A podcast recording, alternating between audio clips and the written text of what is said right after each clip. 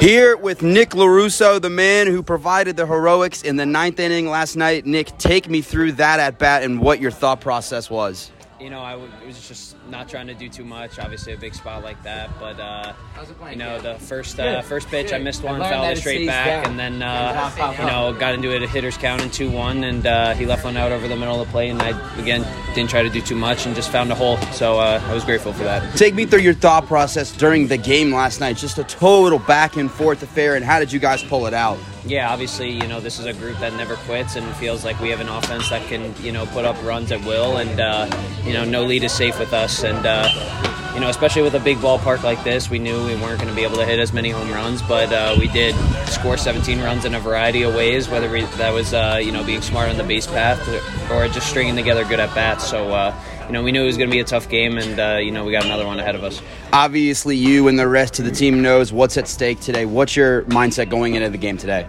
You know, the same as yesterday, Kick just taking ass. it one pitch at a time.